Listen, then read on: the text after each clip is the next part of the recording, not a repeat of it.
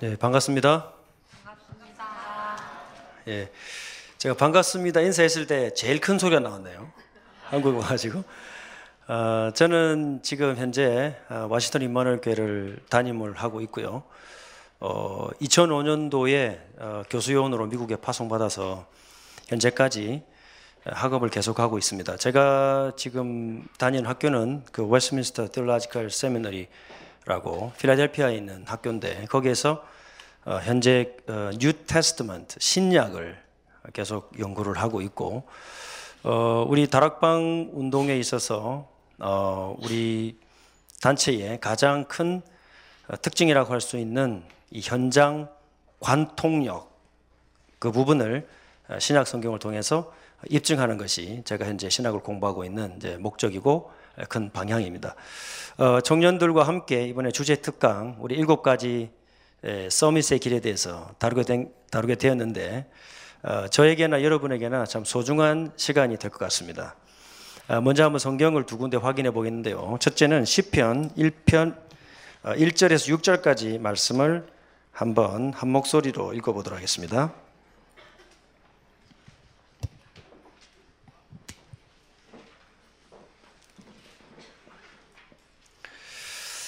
자, 찾았으면 한번 같이 읽어봅시다. 복 있는 사람은 악인의 꾀를 쫓지 아니하며 죄인의 길에 서지 아니하며 오만한 자의 자리에 앉지 아니하고 오직 여호와의 율법을 즐거워하여 그 율법을 주야로 묵상하는 자로다. 저는 시냇가에 심은 나무가 시절을 쫓아 과실을 맺으며 그 잎사귀가 마르지 아니함 같으니 그 행사가 다 형통하리로다. 악인은 그렇지 않으며 오직 바람에 나는 겨와 같도다. 그러므로 악인이 심판을 견디지 못하며 죄인이 의인의 회중에 들지 못하리로다. 대저 의인의 길은 여호와께서 인정하시나 악인의 길은 망하리로다. 아멘. 자, 시편 150편은 어, 복음을 받은 하나님의 백성이 가야 되는 인생 전체를 이야기하고 있는 게 시편 1편에서 150편까지입니다. 그 중에서도 시작을 어떻게 해야 되는가를 말하는 게 시편 1편입니다. 그리고 맨 마지막 150편에 어떻게 마무리해야 되는가. 그래서 한 편 한 편이 성경 한 권에 해당합니다. 그래서 시편은 1장, 2장이라 하지 않고 1편, 2편 이렇게 얘기하죠.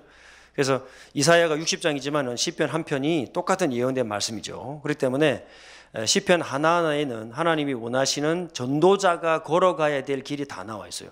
그 중에서 시편 1편이 뭘 말하냐면은 시작을 어떻게 되는가라고 설명합니다. 그래서 시편 1편 1절에 복 있는 사람이라고 되어 있는데 히브리 성경에는 이렇게 되어 있지 않습니다. 누구 누구의 복을 받은 사람 이렇게 되어 있어요. 그런데 어떤 복을 받아야 되는가를 설명하지 않습니다. 그건 왜냐하면은 하나님 여호와 하나님을 전제로 하고 있기 때문에 그렇습니다. 그래서 인생의 시작을 어떤 복을 받고 시작해야 되느냐? 하나님의 복을 받고 시작해야 될좀 있습니다. 그게 시편입니다.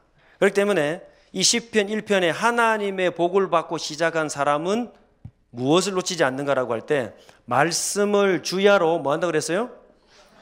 예, 묵상입니다. 묵상이 뭘까요? 묵상의 원래 뜻. 묵상의 그렇죠. 묵상의 원래 뜻은 속에서 버글버글버글 끓어오르는 거예요. 그러니까 말씀이 내 속에 차 있으면 말씀이 끓어올라야 되겠죠. 그죠? 아기가 엄마 젖을 실컷 먹고 나면요. 젖이 목구멍에서 꼴락꼴락 올라와요. 그런 상태가 이제 묵상하다는 뜻입니다. 그 말은 무슨 말이냐면 뭐가 전제로 되야 되냐면은 말씀이 충만해야 돼요. 그렇죠?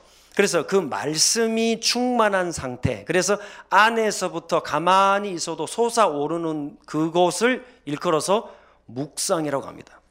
그러니까 쥐어 짜는 게 아니죠. 그죠? 충만해지는 거예요. 자, 이것이 왜 일곱 서밋의 길에서 첫 번째 전제 조건이냐. 묵상이 되어야만 그 다음에 자, 신명기 6장 4절 9절을 다시 한번 찾아봅니다. 신명기 6장 4절에서 9절. 자, 우리 찾았으면 다시 한번 같이 읽읍시다.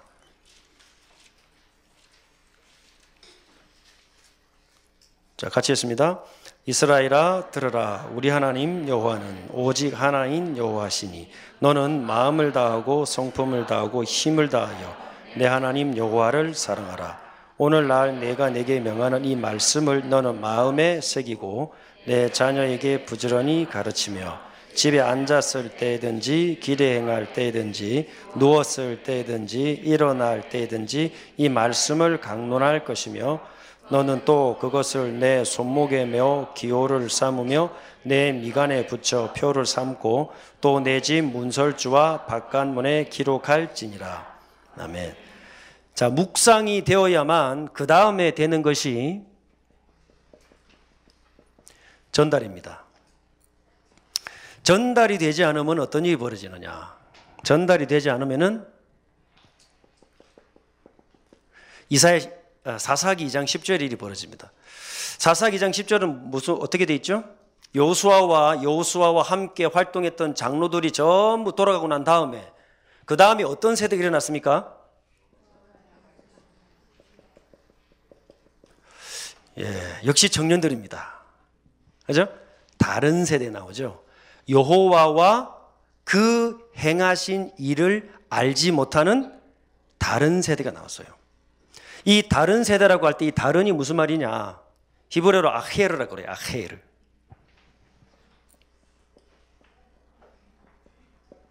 아헤르란 말, 아헤르라 하는데 아헤르란 말이 무슨 말이냐면 다른 신 할 때 요 같은 뜻이에요. 엘로임 아헤림. 다른 신들. 그러면은 하나님이 엘로힘인데 다른 신들은 하나님하고 같아요, 달라요? 완전 다르죠. 다른 세대가 그렇게 다른 세대가 나왔단 말입니다. 그럼 이 다른 신들은 이방 족속, 다른 세대는 이방 족속입니까?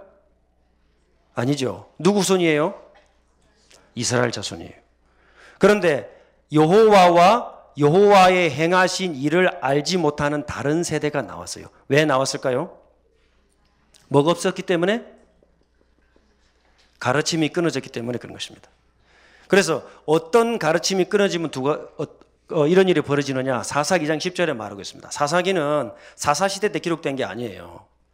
사사기 450년이 지나고 완전히 무너진 다음에 왜 이런 일이 벌어졌는가를 연구하고 연구하고 찾다 보니까 결론에 딱 도달했어요. 그게 뭐냐? 두 가지를 잃어버렸습니다. 뭘 못 가르쳤냐면은 하나님과 에트 엘로힘이라 되어 있어요. 하나님을 못 가르쳤어요. 하나님을 잊어버렸어요. 다음 두 번째.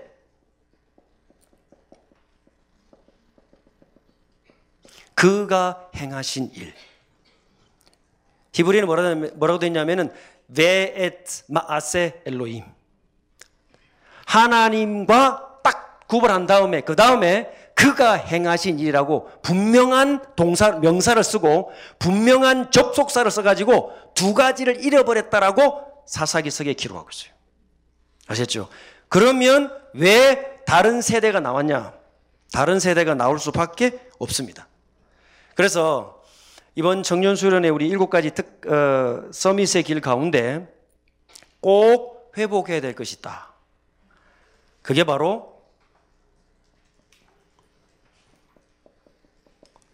과정과 현실과 삶입니다. 지금 우리 여기 계신 어, 청년들은 제가 볼 때 굉장히 중요한 분들입니다. 여기 있는 저와 여러분이 언약의 정통성을 이어갈 수 있는 말씀의 내용과 근거와 논리를 성경을 통해서 정립을 하게 되면 충만해지기 시작합니다. 그리고 충만해지면 불필요한 것들은 다 빠져나가요. 말 안 해도 다 빠져나가요. 하나님이 알아서 성령께서 우리에게 불필요한 것들은 전부 없애버립니다. 그 다음부터 어떤 일이 벌어지냐? 충만해지고 나면 그 다음부터 폭발해요. 그게 사도행전입니다. 폭발하고 나면 흘러 넘칩니다. 그걸 따라가는 것이 다락방 운동입니다. 그죠? 그걸 따라가다 보니까 결론적으로 묶어진 것이 62가지예요. 우리가 만든 것이 아니고 우리 청년들에게 지금부터 어떤 사명이 있느냐? 두 가지 사명입니다. 우리 후대들을 가르쳐야 되는 사명과 그 다음에 우리 후대들과 함께 다음 세대를 준비해야 돼요. 아시겠죠? 우리가 살, 앞으로 살아가야 될 시대는 어떤 시대냐? 지금까지 인류가 한 번도 경험해 보지 못한 시대가 오고 있습니다. 그리고 이미 왔습니다. 그래서 오래된 건데 제가 일부러 제가 이제 기록물 보관 차원에서 이제 가지고 있는 게 있어요. 하나 더 있는데 이건 못 가져왔는데 2010년 10월 4일자 타임지 표지가 이렇게 나와요. 뭐라고 돼 있냐면은 이게 이 2010년 8월 4, 어, 10월 4일 주간의 주제가 뭐냐니까 뱃속에서 아홉 달 동안 너의 남은 삶이 다 만들어진다 하는 거예요. 백인들이 드디어 관심사가 어디로 옮아졌느냐? 태영하시기로 뱃속의 아이로까지 관심을 갖기 시작했어요. 이제 여기서 가장 이번 주간에 이때 주간에 가장 많이 다룬 게 정신 문제가 언제부터 시작되느냐 다루고 있어요. 자, 요거는 이제 이미 지나간 겁니다. 올해가 몇 년도입니까? 그죠? 거의 8년 전이죠. 이건 옛날 이야기예요. 자, 그런데 얼마 안 된 거 최근에 그 2016년 7월 4일 타임즈에 뭐라고 되어 있느냐? 진 머신. 사람의 DNA를 뭐 할 수 있어요? 예, 움직이는 거예요. 바꿀 수 있어요. 이런 기술이 우리에게 보고도 하지 않고 다 발달했습니다. 그죠? 다 발전했어요. 그리고 2017년 11월 The Atlantic이라는 인터넷 그 매거진에 보면은 뭐가 나오느냐?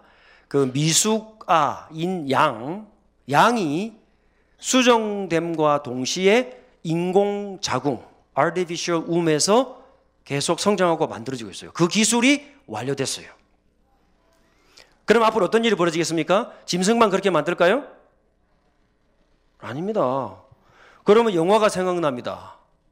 매트릭스. 그죠? 생각이 안 나는 거 보니까 예, 굉장히 사모노래 열심히 하셨나 봅니다. 아, 전혀 다른 시대가 옵니다. 자, 그런데 하나님 이 시대에 맞추어서 누구를 준비하셨냐면은 우리 다락방 운동의 청년들을 준비하셨습니다. 그런데 뭘 기억해야 되느냐? 이런 위기의 시대가 오지 않기 위해서는 두 가지만 하면 돼요. 그게 뭐냐면은 묵상과 전달이에요. 아셨죠? 묵상의 내용, 방법, 논리, 근거가 있습니다. 그리고 전달하기 위한 내용, 근거, 방법이 있어요. 여러분과 저에게 어, 유대인을 능가하고 유대인을 살리는 당연한 응답이 올 줄 믿습니다. 왜냐? 그렇지 않고는 세계복음화는 아직 멀었습니다. 로마서 11장에 유대인들이 돌아오기 위해서 하나님이 만드신 방법이 있어요. 그 누구한테 달리냐면은 전도자인 저와 여러분에게 달려 있습니다. 그런데 여기서 뭘 기억해야 되느냐? 저와 여러분이 지금 이 시대 속에서 우리가 살고 있는데 몇 가지 세대가 공존하고 있어요. 어떤 세대가 공존하고 있느냐?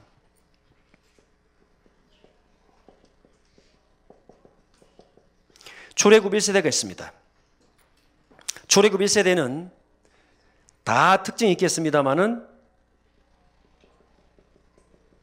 열 가지 기억을 처음 했습니다. 지상에 존재하는 시대 가운데 하나님의 열 가지 기적을 체험한 세대는 유일하게 출애굽 1세대밖에 없어요. 그리고 이들은 홍해를 건넜습니다. 그렇죠? 근데 이걸로 끝나지 않습니다. 출애굽 2세대가 있어요. 출애굽 1세대들이 절대 가나안 땅 못 들어갈 것이라고 말했던 그 세대. 그죠? 그럼 하나님은 1세대들을 데리고 들어갔습니까? 2세대를 데리고 들어갔습니까? 2세대를 데리고 들어갔어요. 이 사람들은 광야에서 뭘 체험했느냐? 성막을 만들었고, 물론 예배, 제사, 뭐 언약 다 들어가요. 두 번째, 만나를 체험했고, 그리고 이 출애굽 2세대는 여호수아를 중심으로 해서 바산 왕 옥을 이긴 경험이 있습니다. 2세대들입니다. 하나님은 1세대 이 어마어마한 기적을 통과했던 사람들 중에 요수와 갈렙 말고는 전부 모래 땅에 묻었습니다. 38년 6개월을 광야를 돌았습니다. 38년 6개월 동안 600만 명이 장사를 치내려면 하루에 최소한 12건에서 15건 장례식을 치러야 돼요. 안식일 빼고 그러니까 이제 안식일 날 죽어야 될 사람은 하루 더 살아. 그죠? 하나님 은혜로. 그러면 38년 6개월 동안 뭐 했냐? 광야 출애굽 해가지고 가나안 땅 들어가지 못할 것이라고 불신하겠던 사람들 장사 치르는 시간이 38년 6개월이었어요. 고 1세대들의 자녀들이 2세대들이에요. 이 아이들이 아무것도 모르면 이 사람들은 이 아이들은 열 가지 기적 체험 못했어요. 홍해도 못 건넜어요. 그런데 광야에서 무슨 비밀이 있었냐면은 하나님과 예, 함께하는 비밀이 있었습니다. 그렇죠? 그런데 보세요.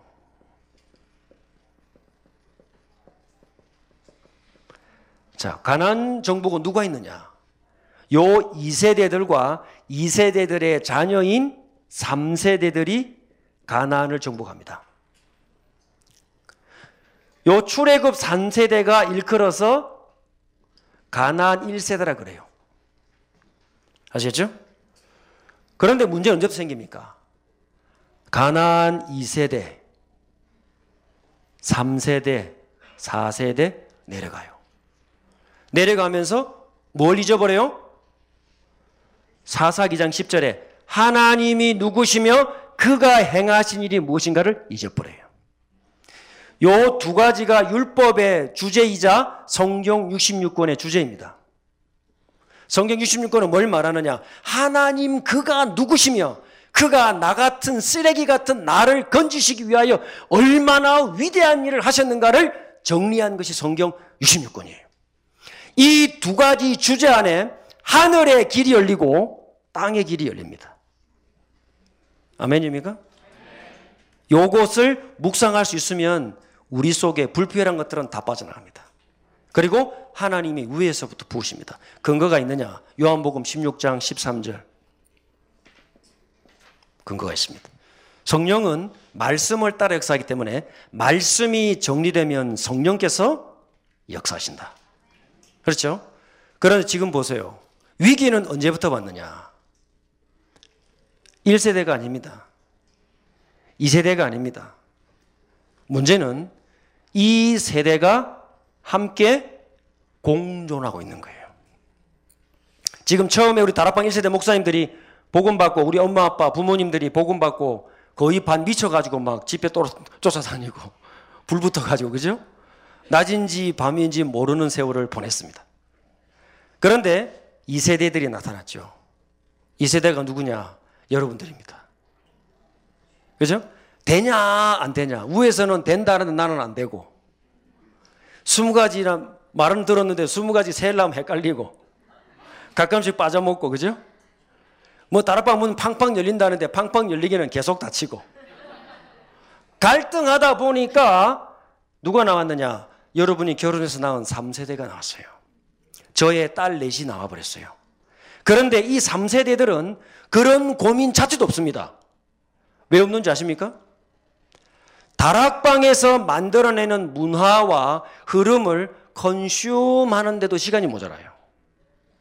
그렇죠? 그러면 뭘 놓칠까요? 여기에서 문제가 오는 것이 역사성을 잃어버려요. 이 3세대들은 광야도 경험 안 했어요. 갈등도 없어요. 구원의 이 어마어마한 기적도 체험 못 했어요. 그냥 그 안에 들어가 살기 시작했어요. 이것부터가 가나안 정복이 지연되는 시작이었습니다. 역사성을 잃어버리니까 그 다음에 뭘 잃어버리느냐? 내용을 잃어버려요. 정통성을 잃어버리죠? 역사성과 정통성을 잃어버리니까 칼끝이 무뎌져 버려요. 그 칼끝이 어디냐? 현장성입니다. 그러면 지금 이 시대에 우리는 무엇을 기억해야 되느냐? 완전한 복음 안에 있는 역사성과 현장성과 정통성을 회복해야 될 줄 믿습니다. 이게 우리의 사명입니다. 그래야 다른 세대가 일어나는 일을 막고 동시에 이걸로 끝나는 것이 아니라 가나안을 정복하게 돼요. 세계복음화의 싸움은 유대인들이 돌아오는 것입니다. 복음 가진 하나님의 백성들을 일으켜서 복음 밖에 있는 하나님의 구원받기로 작정된 유대인들을 불러내는 것이 세계복음화의 완성이에요. 로마서 11장 26절 말처럼 그리하여 온 이스라엘이 구원을 얻으리라. 그 일에 여러분이 장사의 수중에 화살 같은 청년일 줄 믿습니다. 그래서 뭘 기억해야 되느냐? 언약을 전달하는 일에 생을 걸어라. 아셨죠? 요 필수 불가결한 축복의 사명을 받았어요. 누가? 저와 여러분이 받았어요. 그래서 지금 3세대 아이들, 우리의 자녀들에게 무엇을 누가 어떻게 전달하느냐에 따라서 다락방을 기억하는 마지막 세대가 될 것이냐. 진정한 세계복음화 운동의 새로운 다락방 운동의 첫 주자가 될 것이냐가 저와 여러분에게 달렸습니다. 그래서 뭘 기억해야 되느냐. 이 세대가 공존하고 있기 때문에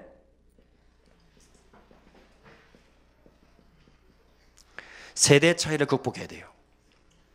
우리 다락방 안에도 이 문화적인 세대 차이가 큽니다. 지금 이 아이들은요, 현장 몰라요. 다락방이 뭐냐 그러면 WRC.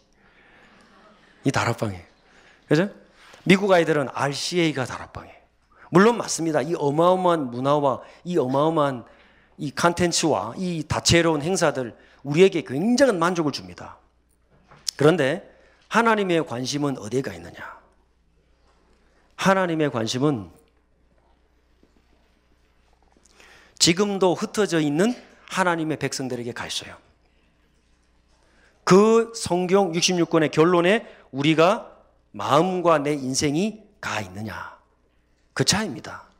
그렇기 때문에 뭘 극복해야 되느냐? 세대 차이를 극복하라. 아시겠죠? 지금 우리는 다락방 안에서 세대가 공존하고 있어요. 서서히 서서히 자기도 모르게 우리도 모르게 서서히 서서히 물들어갔어요. 가나안에서 주는 문화와 가나안에서 가지고 있는 기술과 과학과 전혀 알지 못하는 다른 시대에 천천히 잠들어갔어요. 이런 시대가 공존하고 있을 때 가나안 정복이 지연되고 있을 때 이 가나안 정복을 완성시킨 왕이 나왔습니다. 누굽니까? 다윗입니다. 450년 동안 지연되었던 가나안 정복이 완성되었어요. 그게 사무에라 5장 6절에서 12절 말씀에 나와 있어요. 때문에 세대가 공존한다는 것을 기억하셔야 됩니다. 그러면 우리의 사명이 어디에 가 있어야 되느냐?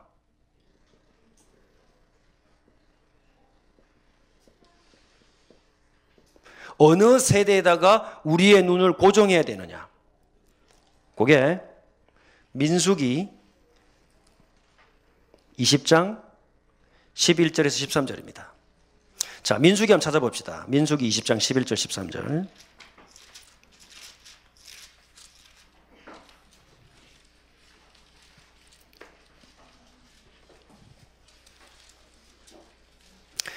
자, 민수기 20장 10, 어, 자, 11절 13절 찾았으면 같이 한번 읽겠습니다. 시작. 그 손을 들어 그 지팡이로 반석을 두 번 치매 물이 많이 솟아나므로 회중과 그들의 짐승이 마시니라 여호와께서 모세와 아론에게 이르시되 너희가 나를 믿지 아니하고 이스라엘 자손의 목전에서 나의 거룩함을 나타내지 아니한 고로 너희는 이 총회를 내가 그들에게 준 땅으로 인도하여 드리지 못하리라 하시니라 이스라엘 자손이 여호와와 다투었으므로 이를 무리바 무리라 하니라 여호와께서 그들 중에서 그 거룩함을 나타내셨더라 자, 이 내용 아시죠? 가나안 땅 들어가고 물이 모자랄 때 반석을 치라 했을 때 모세가 두 번 쳤어요. 두 번 친 것 때문에 나의 거룩함을 나타내지 못했습니다. 그런데 그 말 앞에 더 중요한 말씀이 있어요. 나의 거룩함을 누구에게 나타내지 않았습니까? 12절에 보면은 이 종회를 내가 누구에게 주었다 그랬어요? 그들에게 준 땅. 나오죠? 자, 이 그들이 누굽니까? 출애굽 1세대일까요? 2세대일까요? 2세대예요. 그러면 보세요. 모세의 눈은 어느 세대에 가 있어요? 1세대에게 가 있어요. 그런데 하나님은 하나님의 눈은 어디에 가 있습니까? 2세대들에게 가 있어요. 가나안 땅 데리고 들어가기로 작정한 세대는 2세대요. 모세의 눈이 어디에 가 있었습니까? 1세대에 가 있었어요. 세대가 공존하고 있는데 모세의 관심은 하나님이 관심을 가지고 계신 2세대에 가 있었던 것이 아니라 1세대에게 가 있었어요. 하나님은 어디에 진노하셨느냐? 자기의 거룩하심과 완전하심을 드러내야 될 2세들에게 모세가 분노했어요. 하나님은 그 사건 때문에 모세를 가나안 땅에 들이지 않습니다. 세대가 공존하고 있는 이 청년의 시기에 우리의 눈이 어디로 가 있어야 돼요? 2세대들에게 가 있어야 돼요. 우리의 후대들에게 무엇을 전달할 것인가에 우리의 가슴이 끌어올라야 돼요. 그게 묵상의 내용입니다. 자, 그 다음에 보십시다. 그러면 어떤 일이 벌어지느냐? 언약을 전달하고 이 세대 차이를 넘어가기 위해서 반드시 필요한 것이 묵상입니다. 이 묵상은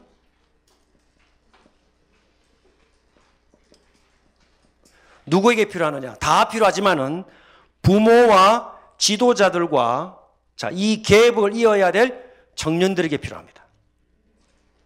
아시겠죠? 왜 그러냐? 이 일을 전달하고 가르쳐야 될 지도자의 역할에 와 있기 때문에 그렇습니다. 그리고 이 전달은 누구에게 해야 되느냐?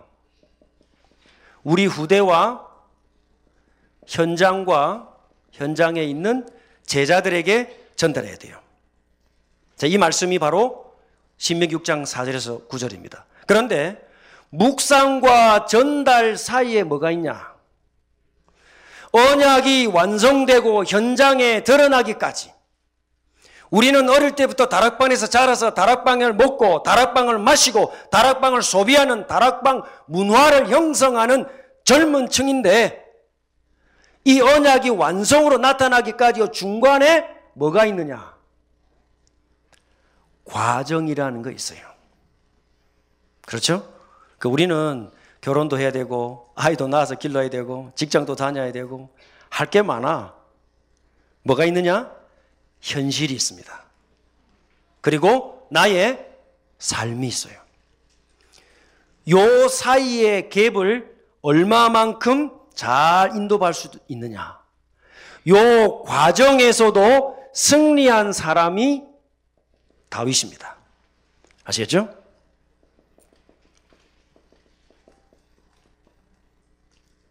사무엘 5장 6절에서 12절에 나옵니다. 이 과정에서 승리한 사람. 우리 청년들은 지금 어떤 시기에 와 있느냐? 과정의 시기에 있어요. 그러면 뭐 다윗이 어떻게 이 과정에서도 승리할 수가 있었느냐? 세 가지입니다. 첫째입니다. 사무엘상 16장 13절에 사무엘을 통해서 언약을 받습니다. 그날 이후로 그게 다윗의 영성이에요. 아시겠죠? 영성은 어디에 뿌리를 둬야 되느냐? 말씀에 뿌리를 둬야 돼요. 영성은 말씀에서 힘이 나옵니다. 그래서 말씀이 정리되면 성령께서 역사하십니다. 아시겠죠? 자, 요한복음 16장 찾아봅시다. 요한복음 16장 13절.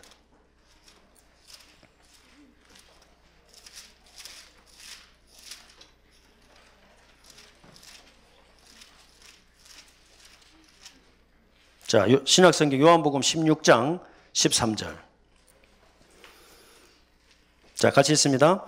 그러하나 진리의 성령이 오시면 그가 너희를 모든 진리 가운데로 인도하시리니 그가 자의로 말하지 않고 오직 듣는 것을 말하시며 장래일을 너희에게 알리시리라. 진리의 성령이 오시면 성령 아무거나 말하십니까? 아닙니다. 뭘 말하십니까? 듣는 것을 말하시며. 누가 들려주십니까? 감히 성령께 누가 들려주십니까? 그죠? 말씀이신 그리스도께서 이루신 일을 그대로 성령께서 지금도 이루어 나가시는 거예요. 그렇죠. 그래서 진리의 성령이 오시면 들은 것을 말하시며 자의로 말한다 안 한다?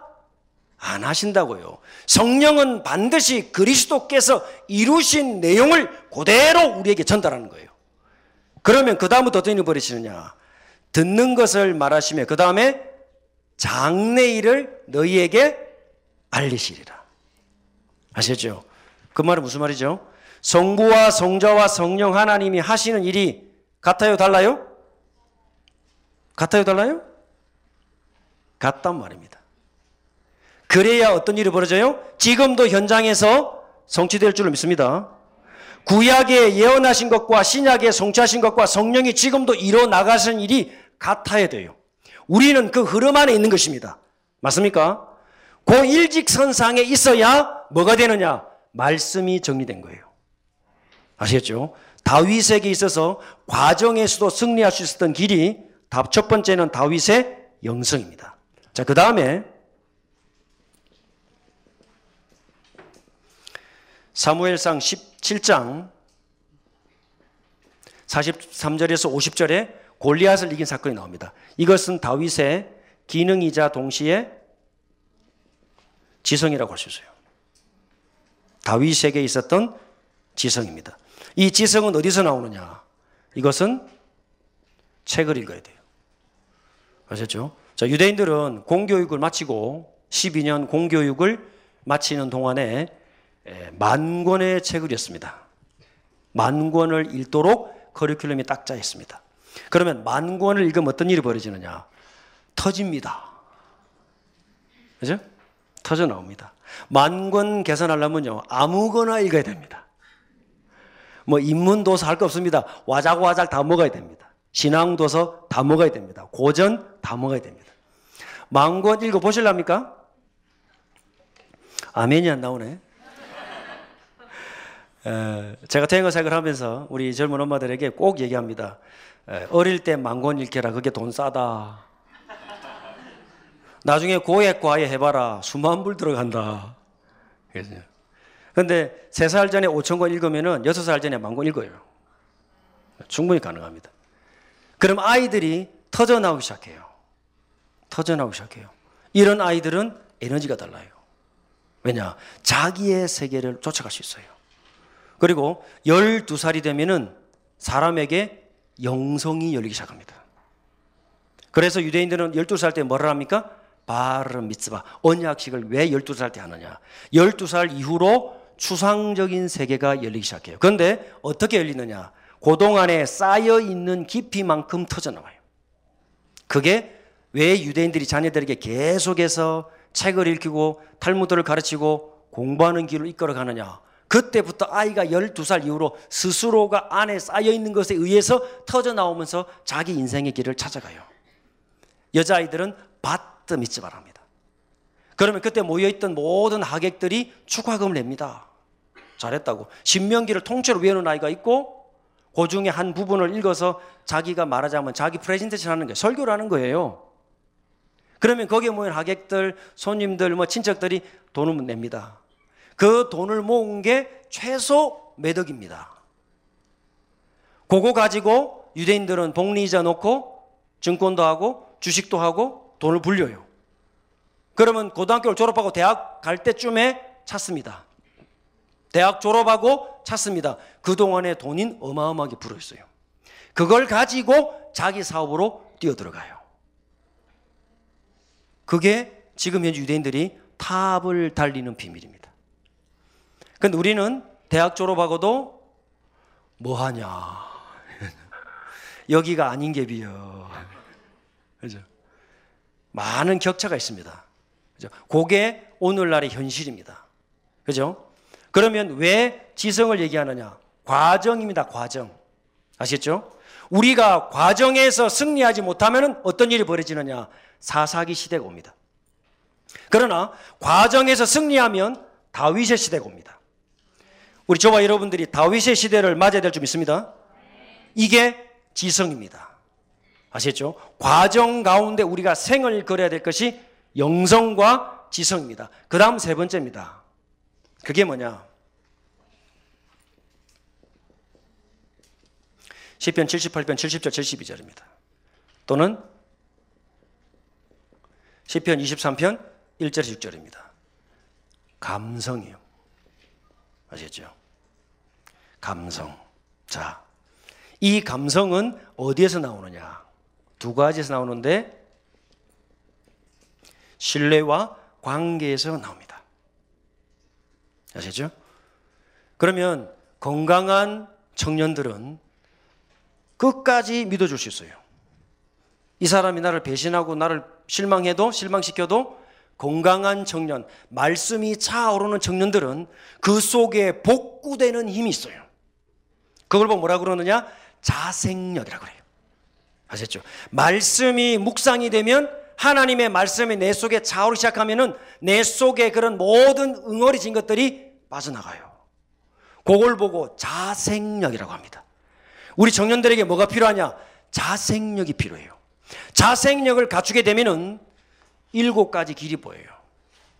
과정에서 승리할 수 있는 일곱 가지 길을 통과하게 되어 있어요. 이 모든 것은 전부 다 한 가지에서 나오는데 그리스도 안에서 나옵니다. 그러면 그리스도 안으로 나는 깊이 들어가는데 어디가 비어 있느냐? 영성이나 지성이나 감성이나 세 가지 중에 한 가지가 비어 있습니다. 어떻게 회복하느냐? 간단합니다. 저와 여러분이 말씀 안으로 들어가면 됩니다.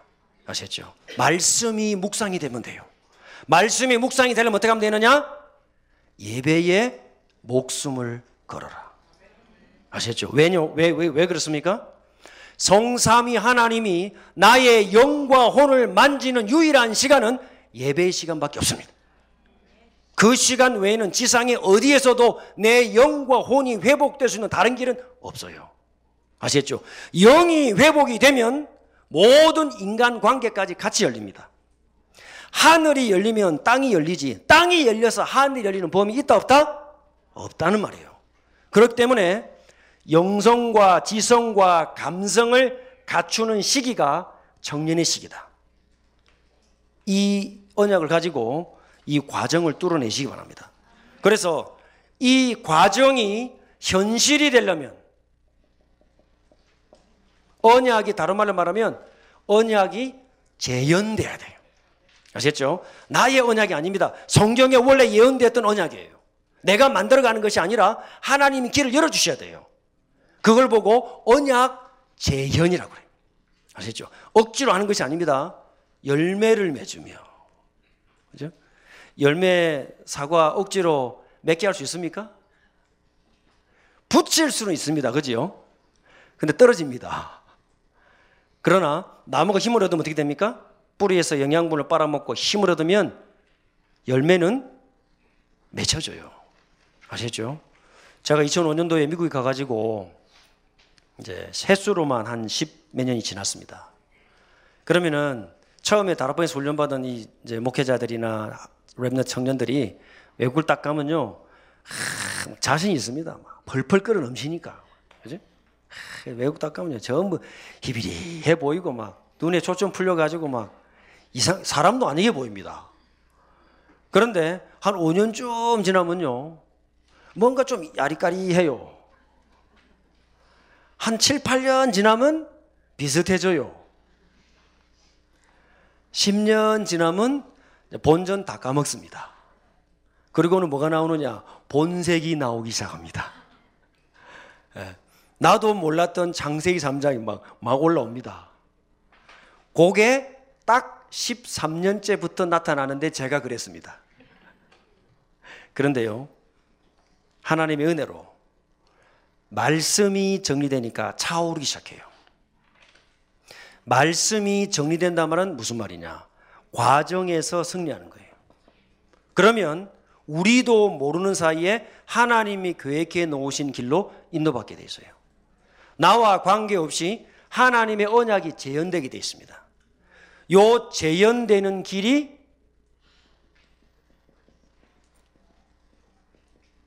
일곱 가지 서밋의 길입니다. 아시겠죠? 그러면 유대인들은 왜 세계를 정복했냐? 처음부터 걔네들이 뭐 금수저 물고 태어났습니까? 아닙니다. 걔네들도 1센트부터 시작했습니다. 걔네들도 아무것도 없는 중에 시작했어요. 그런데 무엇을 이루어 놓았고 그네들에게 없는 것은 무엇이냐? 우리 청년들이 과정을 살고 있는 동안에 일곱 가지를 갖추어라.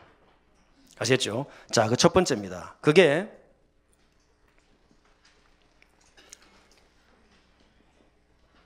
텍스트입니다. 유대인들에게는 뭐가 있느냐? 탈무드라는 텍스트가 있어요.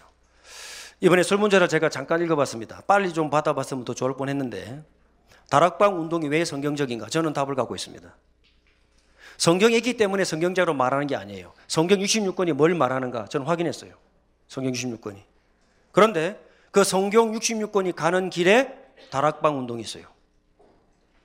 다락방 하다가 성경이 나오는 것이 아니고 그 순서가 틀린 것입니다. 하나님의 말씀이 성취되어 가는 길에 다락방 운동이 있어요. 저는 성경을 연구하면서 확인했습니다. 그러면 유대인들에게 뭐가 있느냐? 유대인들에게는 탈무드라는 텍스트가 있어요. case by case별로. 이 탈무드가 그냥 탈무드가 아니고 인생이 당할 수 있는 큰 여섯 가지 주제를 가지고 있습니다. 원리에서부터 마지막 손해배상까지 여섯 가지 주제로 나눠 있습니다. 그 안에 세 번째 주제가 여성편입니다. 나심, 여성편. 여자로서 인생을 태어나서 마지막 마무리할 때까지 여성이 겪어야 될 모든 케이스들이 12권의 책에 딱 나와 있어요. 12권을 합쳐서 여성편이라고 그래요.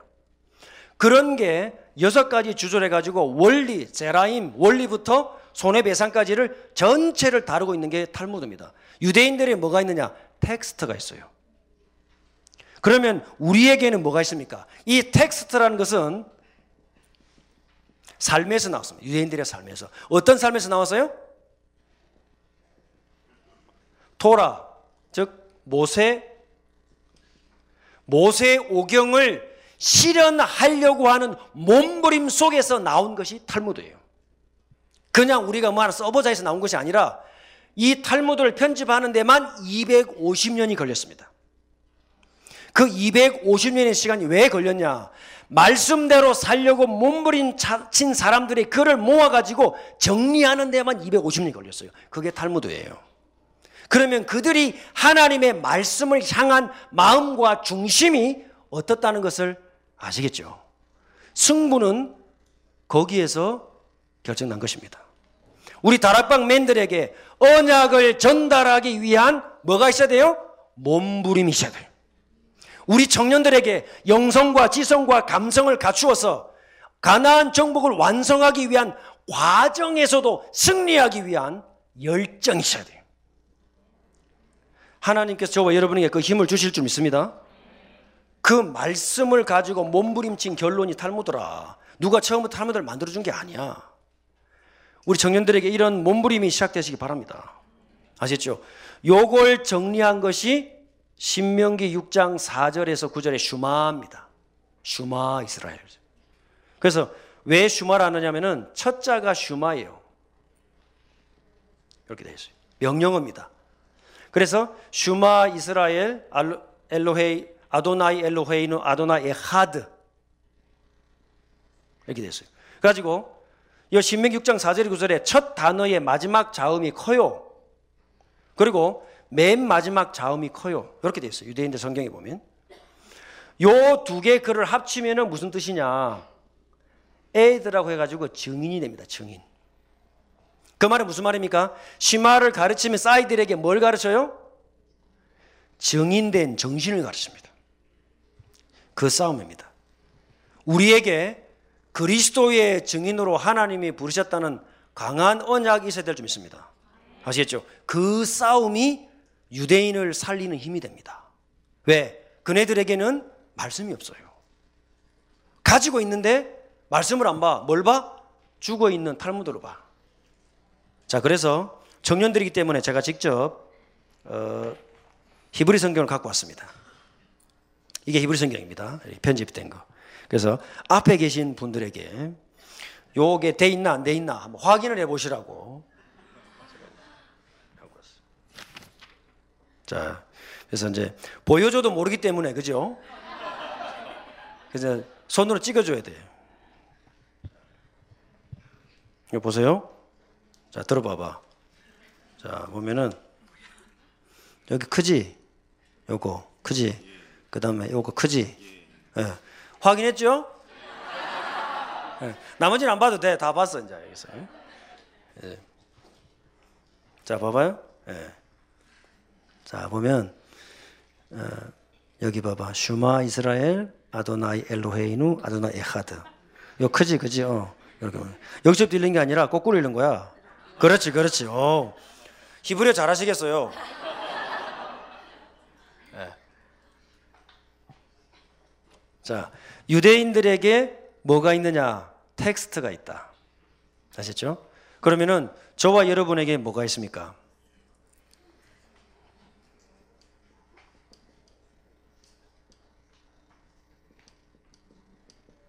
감동된 말씀이 있습니다.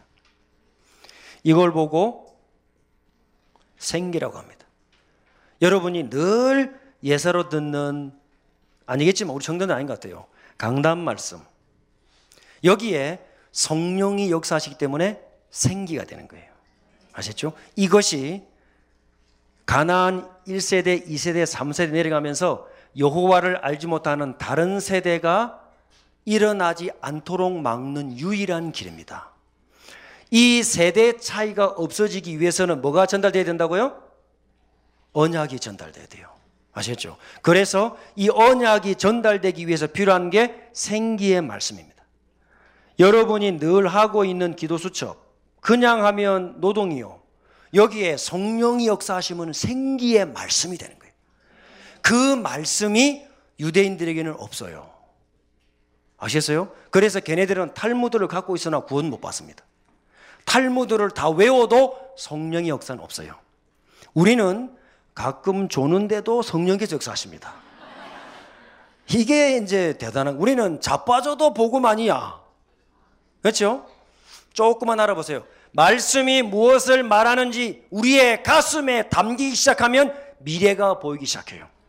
이게 청년들의 모든 한계 상황을 꿰뚫고 일어나는 길입니다. 창세기 2장 7절에 그 코에 뭘 불어넣으시니? 생기를 불어넣으시니 뭐가 된지라?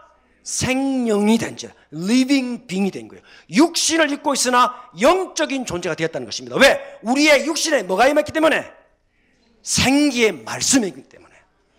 이 66권의 말씀이 하나님의 감동으로 된 말씀이기 때문에. 그렇죠? 디모데후서 3장 16절 17절.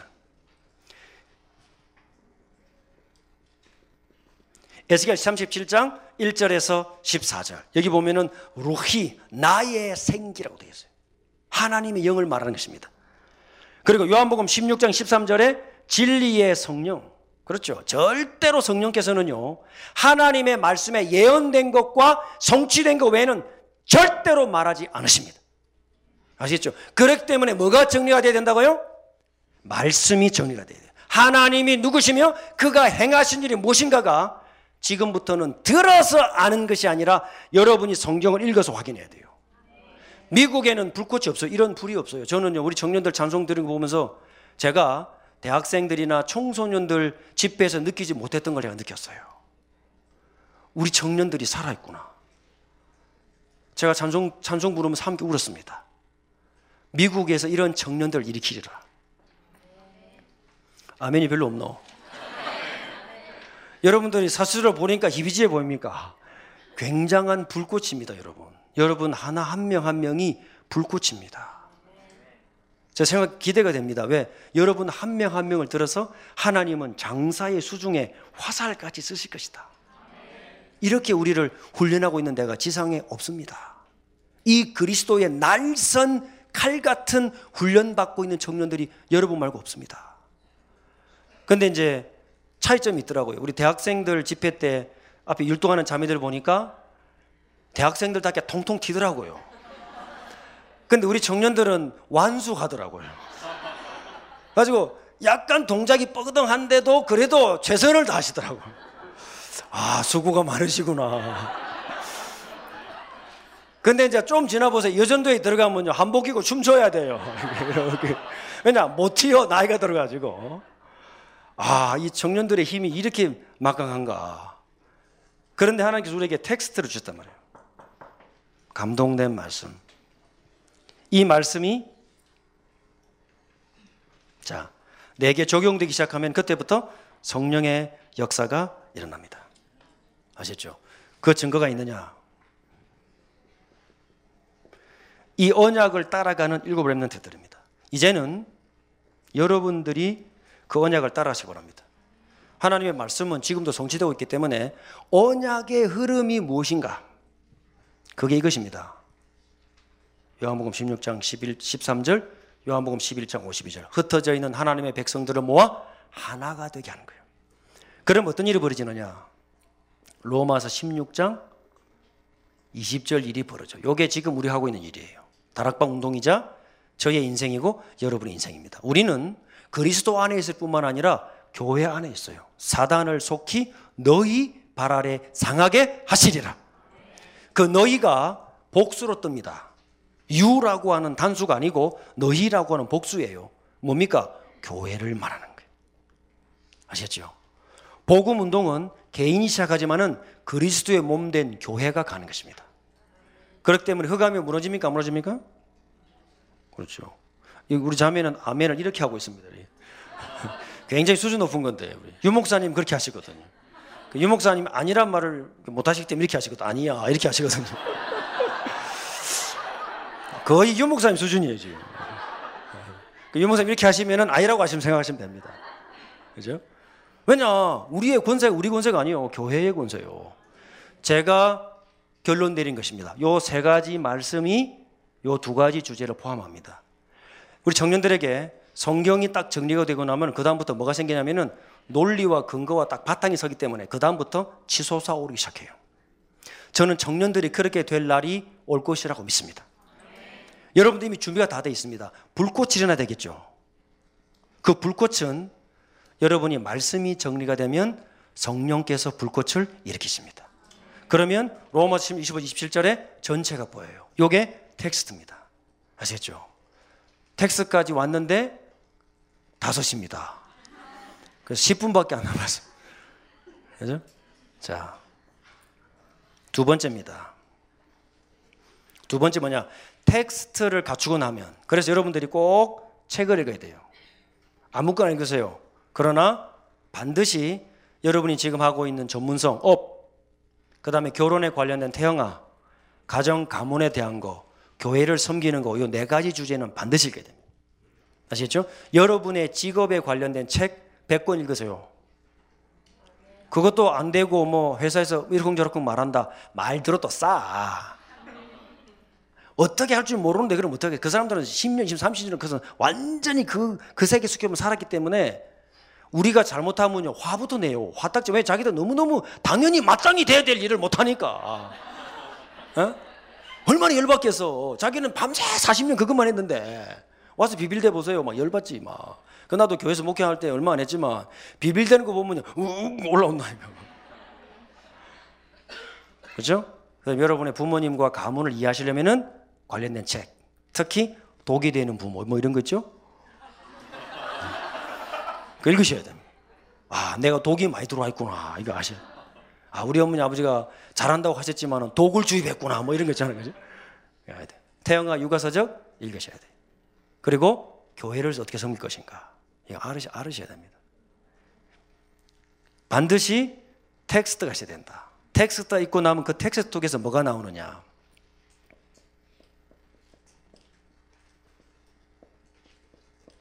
어마어마한 스승들이 나옵니다. 복음 안에 있든 복음 밖에 있든 자기의 세계에 탑을 달린 위인들이 나와요. 그래서 유대인들은 꼭 하는 게 뭡니까? 아이들 재우기 전에 bedside story. 그러면 아이들이 어릴 때일수록 뭐가 돼요? 모델링이 돼요. 모델링. 이걸 보고 각인이라 그래요. 그래서 각인 효과라는 것은 이거는 과학적으로 이미 증명된 겁니다. 과학적으로. 그래서 새를 갖고 증명하잖아요. 아기 새 때 엄마의 소리를 들려주지 않으면 그 아이는 소리를 못 내요. 아기 새가. 그럼 어떤 일이 벌어지느냐. 그 새가 수컷일 경우에 암컷 새에게 구애를 못 해요. 그럼 걔는 씨가 말라요. 왜냐? 그 절대 안 돼요. 그게 결정적인 시기죠. decisive period. 결정적인 시기에 어떤 환경 속에 노출되에 따라서 각인돼 버려요. 그러니까 조류들은 딱 아래서 딱 깨어났을 때 딱 처음 본 게 엄마예요. 뭐 평생 죽을 때까지 따라다니죠. 거기 각인 효과입니다. 이 각인이 언제 되느냐? 세 살 전까지 끝납니다. 뱃속에서 시작해가지고 세 살이면은 각인이 끝나버려요. 그 상황 가운데 어떤 환경 속에 놓여 있었느냐? 엄마 아빠가 건강했냐? 그러면 그 아이는 건강해요. 그러면 그 아이는 엄마를 아빠를 신뢰합니다. 그 신뢰하는 힘이 평생의 에너지가 됩니다. 그런데 바꿀 수 있는 길이 있습니다. 뭐가 들어가면 될까요? 끝 처음 처음 글자가 생으로 시작합니다. 그렇습니다. 야 청년들 대단하십니다. 예. 왜냐? 우리는 이미 고장나 있거든요. 인생은 다 고장나 있어요. 인생은 에노시라는데 에노시란 말 자체가 아나시가 되면 병들다는 뜻이에요. 인간의 본질입니다. 그래서 예수님께서 열두 사도를 보내시면서 병 고치는 권세를 주시니라. 그렇죠. 우리가 말씀이 충만해지면 우리의 혼, 영, 관절, 골수, 관계까지 싹 치유가 돼요. 하나님은 저를 변화시키셨어요. 제, 저하고 제일 많이 싸운 딸, 신뢰합니다. 라고 말은 하는데 잘 안 되더라고요. 그런데 회복이 됐어요. 왜냐? 말씀이 제게 들어오니까 변하는 거예요. 그래서 딱 테스트가 되고 나면은 여러분 인생의 전체 이 과정이니까요. 아시겠죠? 이 과정 동안에 승리하려면은 텍스트가 있어야 돼요. 그 중에서도 살아있는 말씀, 늘 말씀의 젖줄을 따라가라. 아시겠죠? 그러면 누굴 만나느냐? 여러분의 모델을 만나요. 여러분의 모델을 만나는데 이 모델들이 전부 다 인간 중심입니다. 세상 책들은. 그래서 유공사의 말씀처럼 재해석이라는 게 필요합니다. 그런데 저는 뭐가 바뀌었느냐? 이 모델이 바뀌었어요. 두 가지입니다. 모든 남성들의 모델은 사람이 아니고 성삼이 하나님이십니다. 물론 여자는 아니냐 그 말은 아니고요. 다 마찬가지입니다. 그런데 여성들의 모델은 교회입니다. 에베소 도장에. 그래서 우리는 로마서 6장에 있는 말씀처럼 6장 7장에 있는 말씀처럼 우리는 전부 다 그리스도께 재혼이 돼 있어요. 재혼됐습니다. 우리의 첫 남편은 누구였느냐?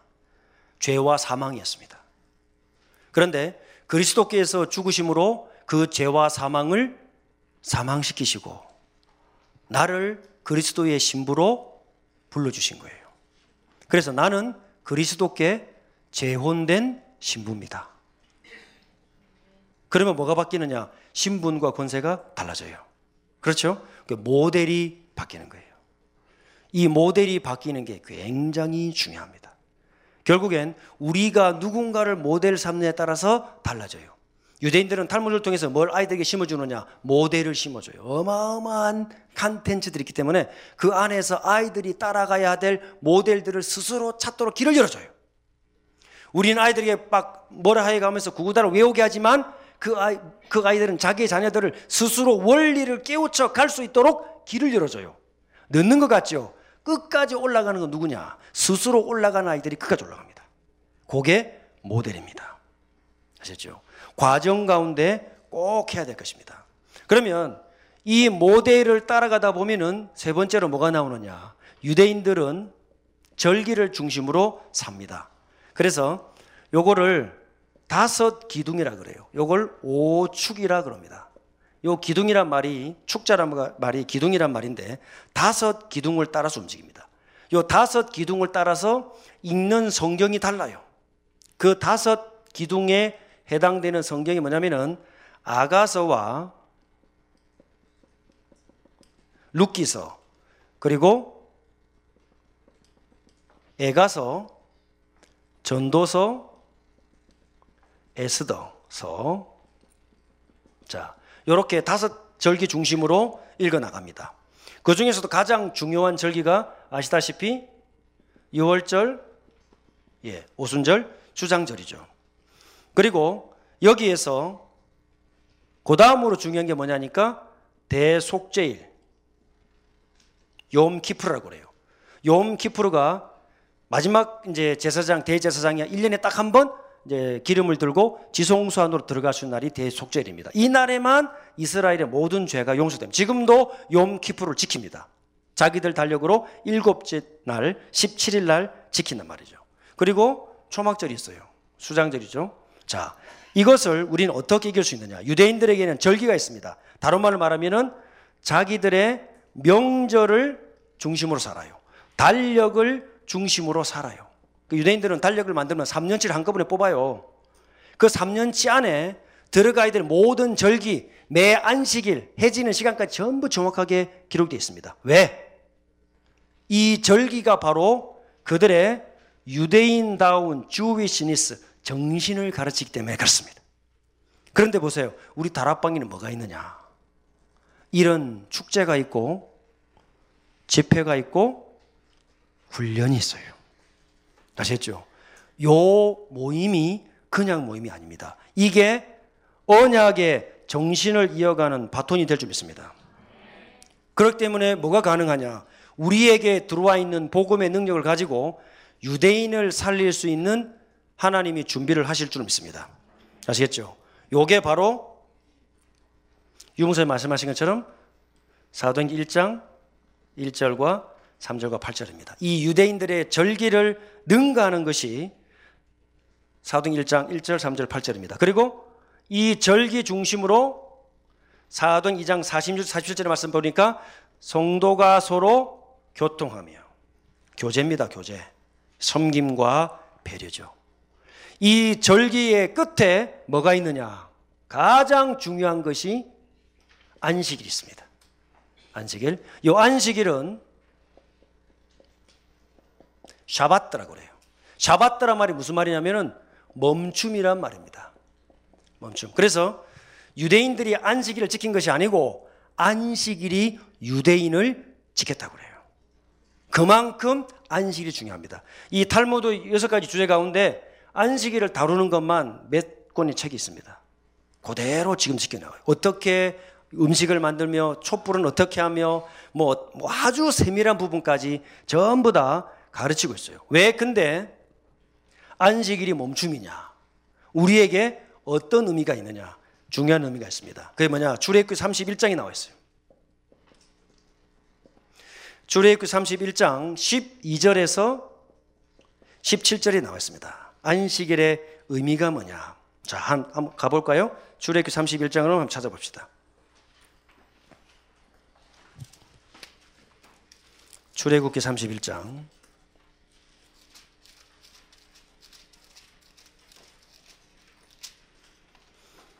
자, 12절에서부터 17절까지입니다. 자, 한번 같이 읽겠습니다.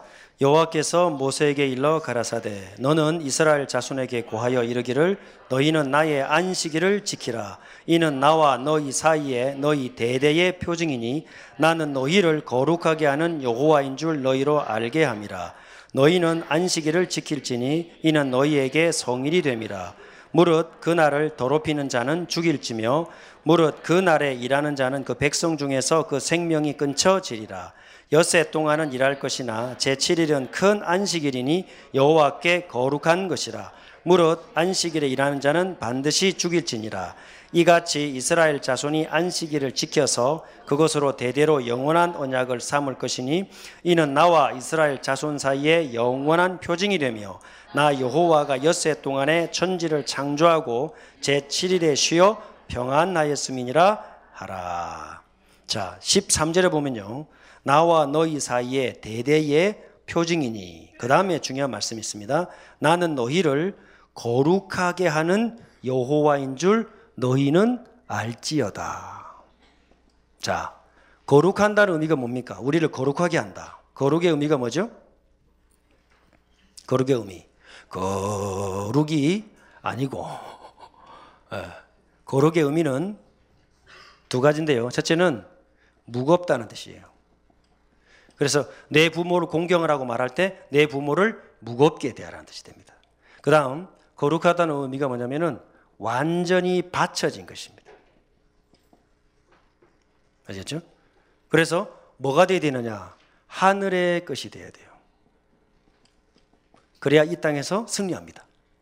이게 거룩입니다. 그리고 하나님께 완전히 바쳐진 것을 다른 말로 말하면 헌금이라고 합니다.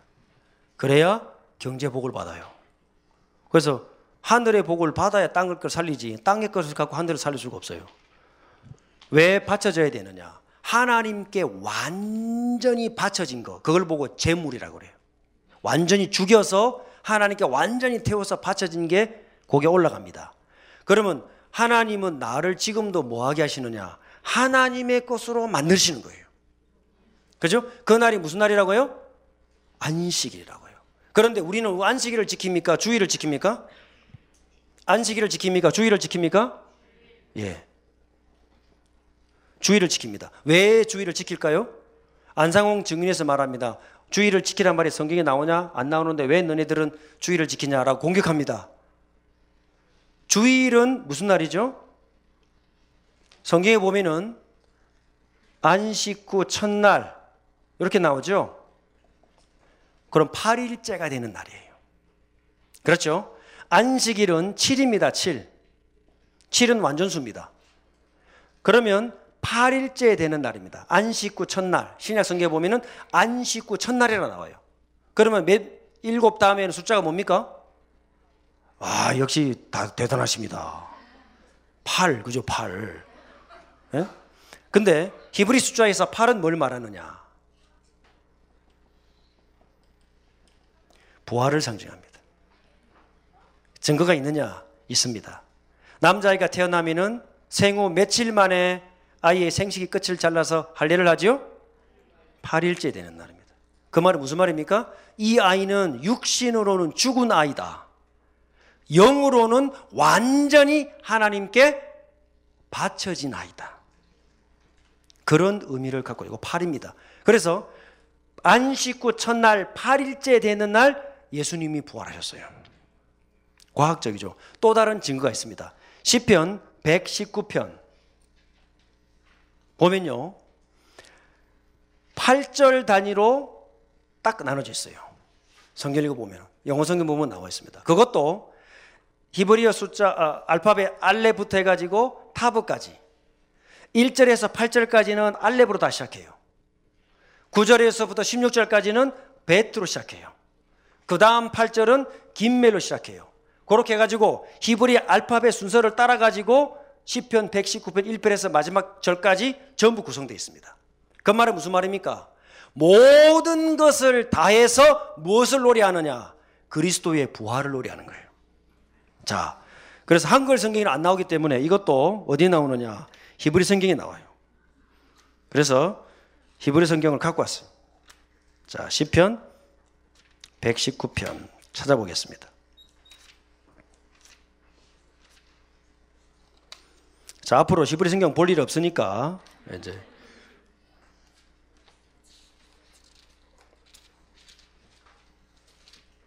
자, 여기 나와 있습니다. 시편 119편 보면은 자, 두, 여기 봐, 보셨기 때문에 이쪽으로 넘어갑니다. 이리 와보세요. 예, 이리 와봐. 예, 좀 들어봐봐. 책 들어봐봐. 예. 자, 보면, 그죠? 자, 똑같죠? 이렇게, 그죠? 이렇게 해가지고 8절까지, 그죠? 그 다음에 두 번째, 이거 똑같죠? 똑같이 해가지고, 똑같이 해가지고, 그죠? 예. 맞대요. 자, 그렇게 해가지고 어디까지 넘어가느냐? 예, 마지막 다 똑같이 그죠? 보세요. 그죠? 다 똑같이 해가지고. 그죠? 예. 우리 형제가 증인이에요. 제 말이 아니고. 예. 자, 마지막에 가서 여기 타브 8개로 딱 끝나죠. 8개. 176절까지. 맞죠? 예. 자, 증인이 있기 때문에 제 말이 아니고 증인이 있습니다. 119편이 8단위로 전부 구성이 되어 있습니다. 이게 우연일까요? 아닙니다.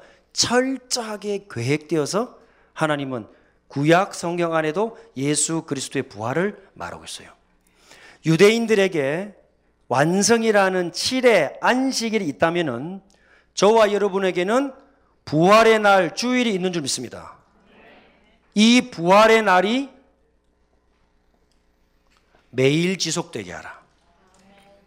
아셨죠? 이게 사도행전 5장 42절입니다. 예수는 그리스도라 가르치기와 전도하기를 쉬지 아니하니라. 아시죠? 요 정신이 우리에게 계속해서 이어져서 내려와야 돼요. 자, 그러면 요렇게 안식일을 행하는 중에 아이들에게 어떤 절기가 오느냐? 지어도 될까요? 예.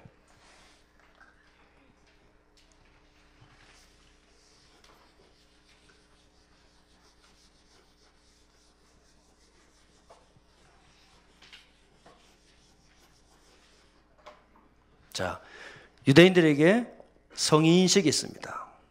성인식은 두 가지가 있습니다. 자, 바르 미츠바는 이 아람어입니다. 히브리어가 아니고 바르란 말이 이게 아람어예요. 딸들은 바트 미츠바라 그래요. 바트는 딸입니다. 언약식이라 그러죠. 아까 말씀드린 대로 유대인들은 아이들을 성인식을 하면서 자기들이 가야 될 평생 언약을 딱 선포하게 합니다. 요때가 12살, 여자아이들은 11세 이렇게 됩니다. 그래서 아이들이 초경을 시작하기 전에 언약을 딱 전달합니다. 그리고 온 가족이 축복해 줍니다. 우리는 그럼 어떻게 되느냐?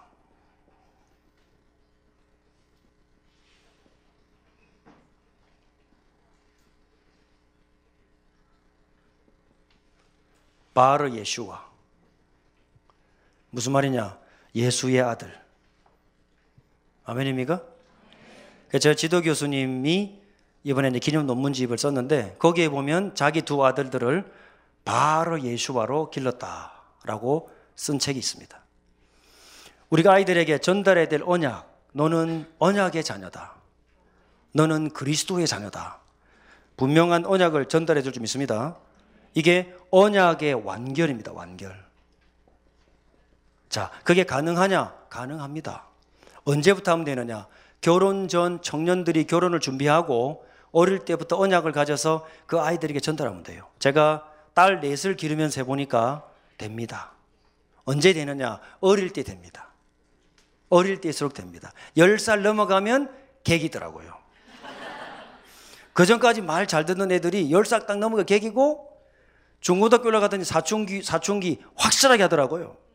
학교 안 가는 건 기본이고 완전히 속을 박박 긁는데 아, 혈압이 많이 올라갔습니다. 그런데도 시간이 딱 지나니까 아이들 속에 언약이 들어가 있어요. 그 결정적인 시기만 놓치지 않으면 됩니다. 그걸 어떻게 하면 되느냐? 그것은 태영아 특강을 들으시면 됩니다. 그죠? 청년들 할 거 많죠? 아이고, 결혼 준비도 해야지, 뭐 해야지, 할 게 많아. 그게 과정이야. 아시겠죠? 이 과정 안에 우리가 세계보고만 할 수 있는 준비를 해야 돼요. 자, 그 다음에 뭐가 있느냐? 얘들이 이렇게 해서 현장을 나가면 현장에는 회당이 있습니다. 우리가 여기서 뭘 배워야 되냐? 회당은 회당으로 끝나지 않습니다. 회당에는 반드시 랍비가 있습니다. 이게 지도자입니다. 그래서 유대인들은 랍비 중심으로 모입니다. 열 가정이 모여야 키부츠 공동체라고 합니다. 커뮤니티라고 합니다. 왜 열 가정이냐? 열 가정 정도는 모여야 그 랍비 바꿈기지 않고 연구해서 내 자녀들을 가르칠 수 있어요. 그래서 유대인들은 지금도 랍비가 있는 곳 중심으로 모입니다. 미국의 세계 어디를 가보세요. 유대인들이 모인다는 땅값 비싸요. 왜 비싸냐? 좀 웬만한 애들은 좀 들어오지 마라. 이거요. 자기들끼리만 딱 모였기 때문에. 거기서 반드시 회당을 만들어 놓고 랍비를 모십니다. 말 필요 없습니다. 유대인들이 뭐라고 말하냐. 어느 날 잔치가 벌어졌는데 랍비님께서 너무 많이 드셔가지고 랑 취했어. 뻗었어. 그런데 그 뻗은 랍비를 얼머지고 가면서 자기들끼리 하는 말입니다. 뭐라고 말하냐? 그래도 목사 신부보다 낫다 이러면서 이러죠. 그걸 뭘 말해요? 자기들의 랍비에 대한 신뢰를 말하는 거예요. 왜? 자기의 자녀들을 맡아야 되기 때문에. 아시겠죠? 우리가 유대인 복음화 할 수 있는 지도자들이 여러분 중에서 일어날 것입니다. 그러려면 뭐가 되느냐? 지도자 계급이 있어야 돼요. 요거에 제사장 계급이에요. 우리말로 말하면 교육자들입니다. 아시겠죠? 그래서 이 교육자를 훈련시킬 수 있는 신학교 굉장히 퀄리티 있게 현장과 목회와 신학에 능통한 지도자들이 나올 수 있도록 기도하셔야 돼요. 그게 내가 사는 길이 아니라 내 새끼가 사는 길입니다. 아시겠죠? 다른 세대가 나오지 않게 하려면 이 그룹이 반드시 있어야 돼요. 그리고 요것만 필요한 것이 아닙니다. 이 제사장 그룹을 이어갈 서기관 그룹이 있어야 되고 현장에는 족장 그룹이 있어야 돼요. 이 족장들이 다른 말로 말하면 중직자들입니다. 아시겠죠? 교회에는 이 세 그룹의 지도자들을 반드시 만들어야 돼요. 이게 어디 있느냐? 현장에 있기 때문에 회당이라는 것입니다. 그리고 랍비가 있는 곳에는 반드시 탈무드가 있다. 텍스트가 있다. 하나님의 말씀을 정확하게 해석하고 적용시켜 줄 수 있는 교육자가 텍스트를 가지고 현장에서 성도들을 도와줘야 돼요. 아시겠죠? 자, 그게 유대인들에게 성공하는 길이고요. 그 다음에 이 회당에는 뭐가 있느냐? 우리는 피를 나눈 형제다. 아나흐누 아힘. 우리는 형제다. 왜요? 아무 이유가 없어요. 유대인이라는 이유 때문에 바로 공동체가 형성돼요. 아시겠죠? 이게 유대인들이 전 세계 어디를 가더라도 회당 가면 모든 문제 다 끝나요. 여러분 지교회마다 우리 다락방에서 전 선교사님들은 우리 다락방에 속한 청년들과 랩런트가 왔다 이유 없이 도와줍니다. 그럴 준비가 되어 있습니다. 오시기 바랍니다. 오시면 미국에 오시면 제가 스테이크는 해드리겠습니다. 그게 뭐냐? 우리는 형제. 아나흐누 아힘. 그러니까 아힘이란 말이 피를 나눴단 말이에요. 형제란 말이에요. 그런 공동체의 마인드가 있어요. 그걸 현장에서 하고 있습니다. 그럼 우리가 무엇을 준비해야 되는지 아시겠죠? 자, 그 다음에 회당보다 더 깊이 들어간 것이 요거는 그룹입니다. social group, lodge가 있죠. 프리메이슨, 기타 등등 lodge들이 다 있습니다. 이것은 모든 지역의 전문성을 따라서 다 퍼져 있어요. 그래서 여러분들이 있는 어, 현장에서 일하시는 곳에서 제자 모임을 계속하시 바랍니다. 여기에서 뭐가 이루어지느냐? 사업에 대한 모든 논의가 이루어져요. 비즈니스가 끝나버려요. 어디를 갈 거냐? 말할 필요 없어요. 라지 가면 다 해결돼요. 자, 그리고 여기에서 실제적인, 실용적인 포럼과 소통이 이루어지고 있습니다. 이게 유대인들이 성공하는 길이고, 동시에 망하는 길이고, 그럼 우리는 어떻게 해야 될 것인가? 각각의 길을 잠깐 이야기했습니다. 이 lodge를 이어가는, lodge를 살릴 수 있는 전략이 전문교회예요. 아시겠죠? 전문성 있게 파고 들어야 돼요. 그러면 우리가 그러면 마지막으로 뭘 기억해야 되느냐? 이 모든 것의 결론입니다.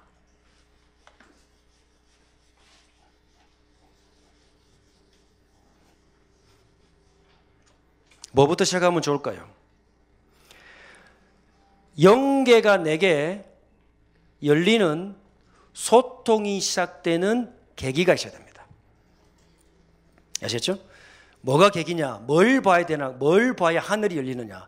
말씀이 정리가 되는데 말씀이 정리된다는 말은 세계복음화가 완성된 세 가지가 있습니다.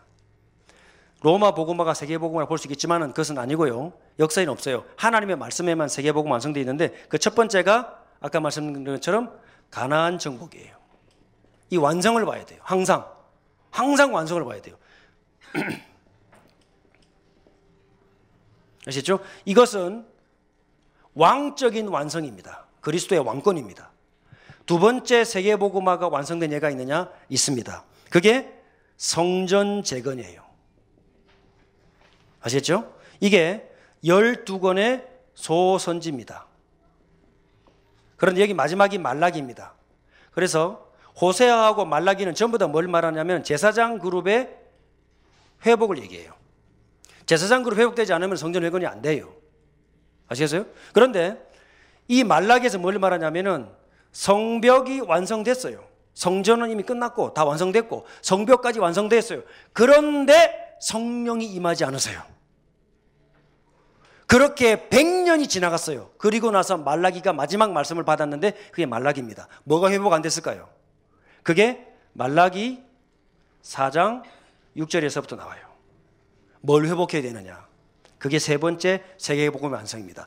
흩어져 있는 하나님의 백성들의 마음에 하나님이 함께 할 수밖에 없는 원리, 즉 말씀을 심어라. 아멘입니까? 그래서 말라기 시대가 예수님을 거쳐서 지금 우리에게까지 왔고 주님의 재림까지 갑니다.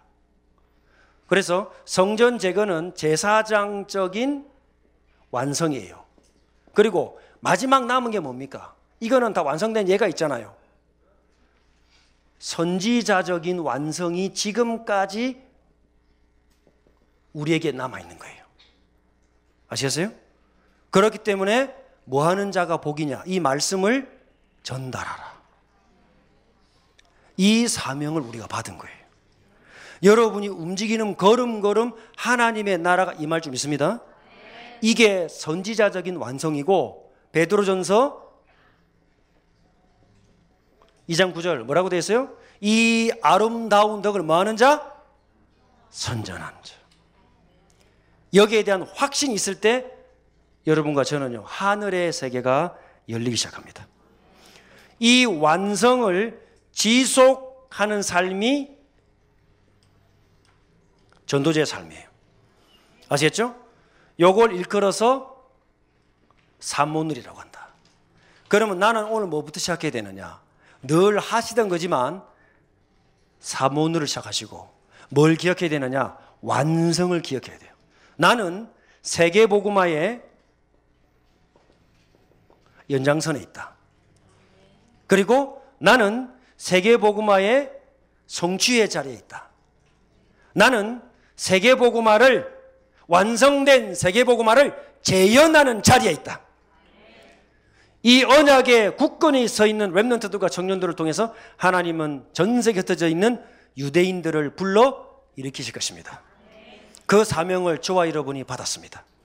유대인들에게 성공하는 길이 있었다면 우리는 그들을 능가하는 응답이 지금부터 시작될 줄로 믿습니다. 기도하겠습니다. 하나님 감사합니다. 2018년 세계 리더 청년 모임을 통하여 우리 하나님이 원하시는 세계복음화의 그림을 가진 청년들이 일어나게 될 줄로 믿습니다. 주님이 영광을 받아 주옵소서. 예수 그리스도의 이름으로 기도합나이다.